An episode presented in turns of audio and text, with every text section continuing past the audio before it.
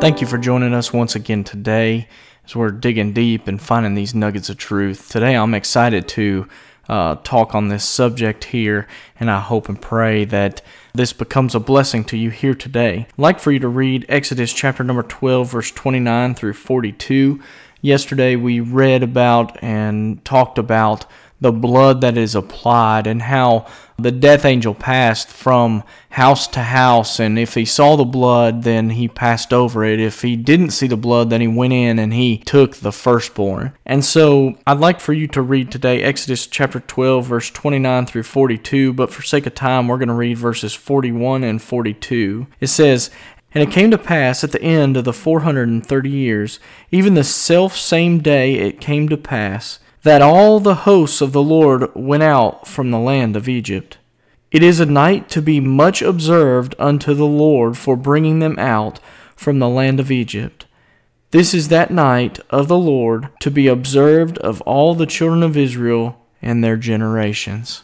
And I want to talk to you here today on the thought of the place of no return, the place of no return. See, this passage houses the event that was long awaited for for the children of Israel. They had finally left the land of Egypt after 430 years of being in Egypt. This was the long awaited day that they had the privilege of seeing unfold before their very eyes. Once the children of Israel left Egypt, they would never again be under the bondage of the Egyptians, even to this day. They had now entered the place of no return. Once they left Egypt, they would never again go back to it. There should be a set apart place in our lives that we call the place of no return. We are not to return back to the old lifestyle that God has saved us out of. Once we've accepted Christ as our Savior, we should not be doing, or at least trying not to do, the things in our past like stealing, lying, cheating, lusting, gossiping, cussing, using the Lord's name in vain, hanging around the wrong kind of people, etc. The Bible tells us that once we're saved, we should be at the place of no return because we are a new creature that is not to return to those fleshly things anymore. I'm sad to admit that there are some churches and some Christians that tell you that you can get saved and still enjoy the same things that you did before you were saved.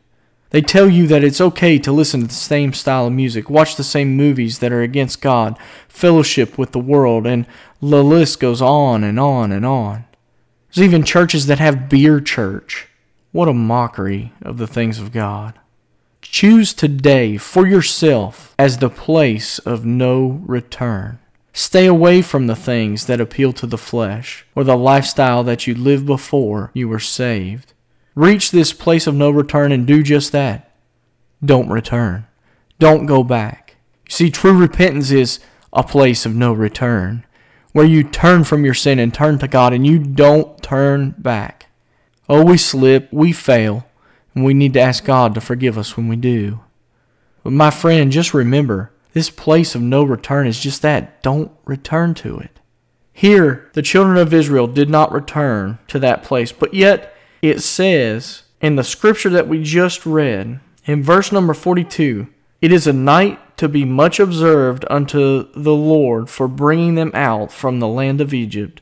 This is that night of the Lord to be observed of all the children of Israel and their generations. It says that they were to observe this place of no return. They were to go back in their mind and think about it and think about what God saved them from and what God has brought them to. Think about that in your own life. What has God brought you out of? What's He saved you from?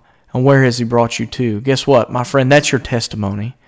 That's what God has done for you when you accepted Him as your personal Savior.